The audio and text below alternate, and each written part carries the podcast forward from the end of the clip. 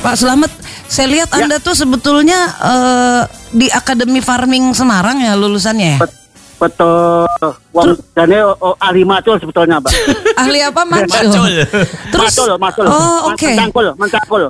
Terus sejak kapan kok langsung kayak buka warung soto di bidang kuliner ini? Sejak kapan tuh? Jadi gini, salah satunya begini, saya kan lulusan Akademi Farming 85, ya. Okay. 85, terus saya jadi seorang pegawai di pabrik susu di Tengaran Salatiga, 5 tahun di sana. Kemudian pabrik susunya bangkrut, saya jadi seorang salesman. Sampai 15 tahun jadi salesman. Ikut orang terus, Mas. Oke, wow. Ikut orang terus. Jadi ternyata ikut orang terus sih tidak mungkin kaya, Mbak. Iya, betul banget Anda. Oke. Okay. Yang bisa bikin kaya itu ternyata wirausaha mandiri, Mbak. Nah, baru saya setelah ikut orang hampir 20 tahun, pada usia saya yang ke-48, saya bergerak, waduh, nek caranya seperti ini, aku nggak bisa, maaf itu menguliahkan anak saya, nggak bisa nyoba karena biaya kuliah mahal, sehingga saya harus banting setir, harus wirausaha. Wow. Kan betul.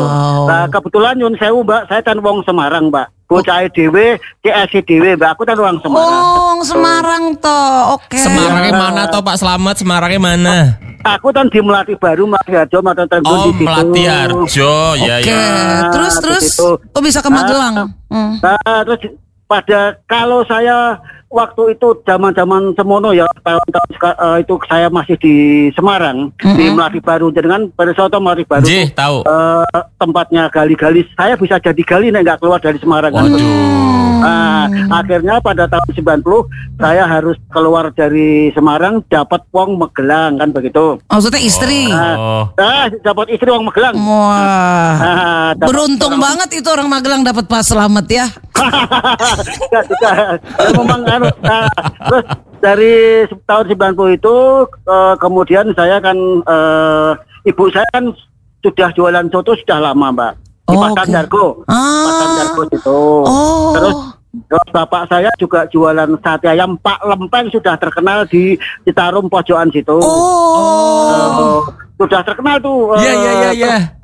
Terus kan tidak ada meneruskan. Nah, pada waktu saya usia 48, saya seperti ini terus saya mungkin walaupun jabatan terakhir saya itu dulu supervisor Unilever, sudah mentereng, Mbak. Anak buah saya SPG yang semua. Udah punya anak buah itu ya, keren itu. Sudah anak buah, tapi tetap namanya ikut orang nyun saya, Mbak. Namanya ikut orang tetap nggak mungkin kaya, Mbak. Hebat.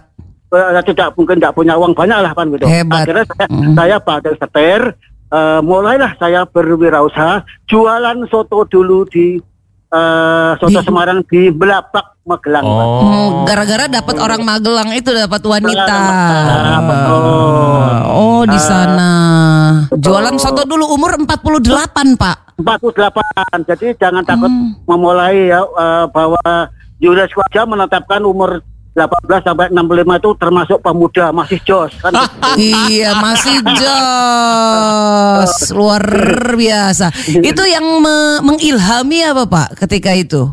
Jadi begini, menurut kami gini, kita kan usia segitu semakin tua, kemudian kalau modelnya seperti ini mungkin saya tuanya tidak akan punya apa-apa, kan begitu. Nah, terus saya belajar dari orang-orang sukses, coba toh tak lihat di Google. Dari mana aja belajarnya? Nah, satu saya ikut seminar Pak Bob Sadino. Almarhum Bob Sadino, saya ikut seminar Bob Sadino. Terus saya dikatakan, ayo, siapa yang orang di sini yang jadi goblok? Sebenarnya goblok, kan? Ternyata orang goblok itu ternyata lebih berani daripada orang pintar, Mas. Jadi kalau orang pintar itu harus mau usaha itu mikir-mikir, dihitung-hitung dulu. Kebanyakan mikir. Enggak buka-buka, Mas. Enggak buka-buka. Terus iki engko sing tuku sapa, sing mau untung siapa? Ora sido kabeh, kan betul. Terus akhirnya kamu jadi goblok siapa? Saya ngacung, aku jadi orang goblok. Jadi saya begitu seminar yang kedua, saya ditanya, Mas, punya usaha apa? Saya bakul soto Bob. Goblok kamu. Kok goblok? Lah kamu berani memulai, nek wong pinter kurang mulai kan? Oh, memang Bob Sadino ya pinter banget ya. Provokatif ya. Oh itu rupanya ya yang men-trigger. Nah, itu jadi saya jadi orang goblok. Karena apa Mbak? Ternyata kita itu betulnya kan manusia kan sama Mbak. Jadi mau jadi pengusaha, mau jadi bos itu bisa saja. Cuman satu Mbak, ya kita yang jadi kendala orang-orang kita nyun sewu, mohon maaf itu karena kita malas Mbak. Oh. Malas gitu. Apalagi mohon maaf sekarang kan harusnya ke game lali semuanya kan begitu. Nah, makanya jangan suka main game, pengen bersukses, main berhasil jangan sekali-kali dolanan game. Nah, nanti akan malas semuanya, Pak. Pak Selamat terus habis mulai usaha di umur 48 itu berapa lama waktu Pak Selamat mendapatkan kepuasan dan sesuai dengan harapan itu berapa lama? Ya, jadi begini, setelah saya ada mentor dari Bob Sadino di goblok-gobloknya tadi, akhirnya saya bergerak. Kemudian wah ini saya harus saya sudah buka usaha gini kan, saya mantan salesman, Mbak. Mantan salesman itu kan temannya banyak dari networknya banyak sekali. Dan Yun Sewu salesman kan banyak dosa sebetulnya. Menipu nanti, ya Pak. Nanti tak kasih tahu dosa-dosanya. Tapi nanti. Gak usah. Ini aja. Abis itu gimana karena mantan salesman banyak jaringan kan, teman banyak. Banyak teman banyak. Kita manfaatkan Mbak. Begitu saya begitu jadi supervisor Unilever, terus saya kan punya kontak person waktu itu masih SMS belum WA Mbak ya. Kontak personnya tuh saya masukkan tahap 1 begitu saya mau buka, saya belum resign dari Unilever Mbak, belum resign. Jadi trik saya tiap begitu buka, saya teman-teman sales force, helper, MD, SPG, salesman, mari karo lewat Blabak Magelang, Pinara. Mampir, passwordnya salesman. Nanti tak korting khusus, nasinya tak tambah. Makannya orang salesman itu banyak kan begitu. Gitu caranya. Nah, terus tadi tiap hari jangan kan kontak personnya banyak banget, Mbak. Jangan sekaligus jangan dibagi tiap hari 15. Maka tiap hari rame kelihatan rame, Mbak. Padahal konco-konco KB kan begitu. Itu emang warungnya seluas apa, Pak Selamat? Waktu itu, Mbak, saya cerita ya. Waktu itu ukurannya 3x4 kecil, Mbak, warung. Lah. Nah, 3x4 waktu itu kecil banget. Terus begitu saya punya trik itu, teman-teman tiap hari 15 kumpul, tiap hari ada box, tiap hari ada salesman yang masuk. Orang-orang kan tanya, wah warungannya kok ramenya kayak gini.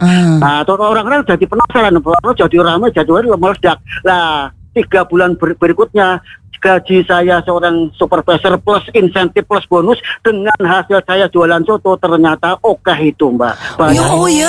Wah, saya merinding loh dengarnya Pak Selamat, ya ampun. Ternyata dari 3 bulan itu kok ternyata dari bonus dari macam-macam kok banyaknya, akhirnya saya mengajukan resign Mbak. Oh gitu. Mengajukan resign. Dari resign itu terus saya full, saya harus fokus serius total jualan soto itu. Serius total sampai sekarang berarti udah berlipat-lipat ya sejak awal ya Pak ya? Betul. Jadi kita harus, kalau kita mau pengen wirausaha yang sejati ya harus serius, fokus total Mbak. Iya. Itu, dulunya mungkin masih berdiri di atas 2 kapal ya. Sekarang kapalnya udah dibakar tuh, Unilevernya maksudnya, kapal yang satu. Ini ya kan. Sudah full ya. Nah dari itu kemudian gini Mbak. Ternyata waktu itu kan masih ada namanya Facebook, ada website. Saya begitu saya fokus, saya total, saya serius, saya bikin website. Bikin website? Wow. Terus bikin Facebook, terus saya viralkan. Istilahnya saya mohon doanya, saya telah mantan salesman telah buka warung. Malam-malam meledak kan itu. Hebat. Begitu ramai sekali. Terus orang-orang teman-teman saya yang kena PHK bilang, Pak, aku kena PHK ya lah. Kamu punya modal berapa? Cuma 7 juta. Punya tempat? Punya Pak. Tapi Pak, rumahan biasa bekas garasi. Dibuka. Akhirnya pertama kali saya buka di Purworejo dengan menggunakan nama besar Pak Selamat Ragil namanya. Selamat Ragil. Saya Pak Selamat Ragil. Ya, brandnya saya, Selamat Ragil, siap. Wow. Nah, jadi saya brandnya. Jadi dulu kan saya ternyata menggunakan nama Selamat tuh hoki, Mbak. Selamat dunia akhirat ya. Nah, oke, terus Ragilnya karena saya di Semarang dipanggil Ragil tuh. Oh gitu. Nah, gitu. Jadi nama bukannya Ragil lah gitu. Ragil sempat membantu banyak kelompok-kelompok lain yang mau usaha juga ya Pak Selamat ya. Halo? Wow, halo Pak. Jadi intinya bahwa kita itu sebetulnya semua manusia lah, semua manusia itu bisa menjadi sukses seperti sekarang ya. Saya sekarang dari mitra pertama di Purworejo 1, sekarang sudah ada mitra baru 130 seluruh Indonesia. Kan itu. Wow. Baru 130 karena tidak boleh mengatakan sudah 130 nanti baru. Oke. Enggak nyangka ya Pak Selamat ya, kalau ngelihat dari dulu sampai sekarang sampai bisa seperti ini ya Pak Selamat. Berkat siapa itu? Ada enggak orang yang berjasa dalam kehidupannya Pak Selamat? Itu ada orang yang berjasa, satu ibu saya Mbak, ibu kandung saya itu satu. Kedua istri saya kan begitu. Istri saya itu harus berjasa dengan hidup saya. Dan itulah yang mendoakan saya, yang membimbing saya, bukan membimbing istilahnya, yang mendoakan terus memberi support saya itu salah satunya mereka-mereka itu. Okay. Dan salah satunya untuk teman-teman pendengar Idola, mari kalau Anda lagi kena PHK atau kena istilah mau berwirausaha, kalau mau sharing, discuss, konsultasi sama saya langsung aja ke warung Blabak ya, atau melalui WA ya. Yeah. Nanti saya ajarin wow. gratis tanpa dipungut biaya. Cuma nanti ke warung tak korting kan begitu. Oke. Wah, mudah-mudahan banyak yang mau juga nih sehingga bisa mengubah nasib juga sama seperti Pak Selamat yang dulu pernah jadi penyiar radio juga ya Pak dulu. Saya dulu ya namanya Bang Ragil. Ragil.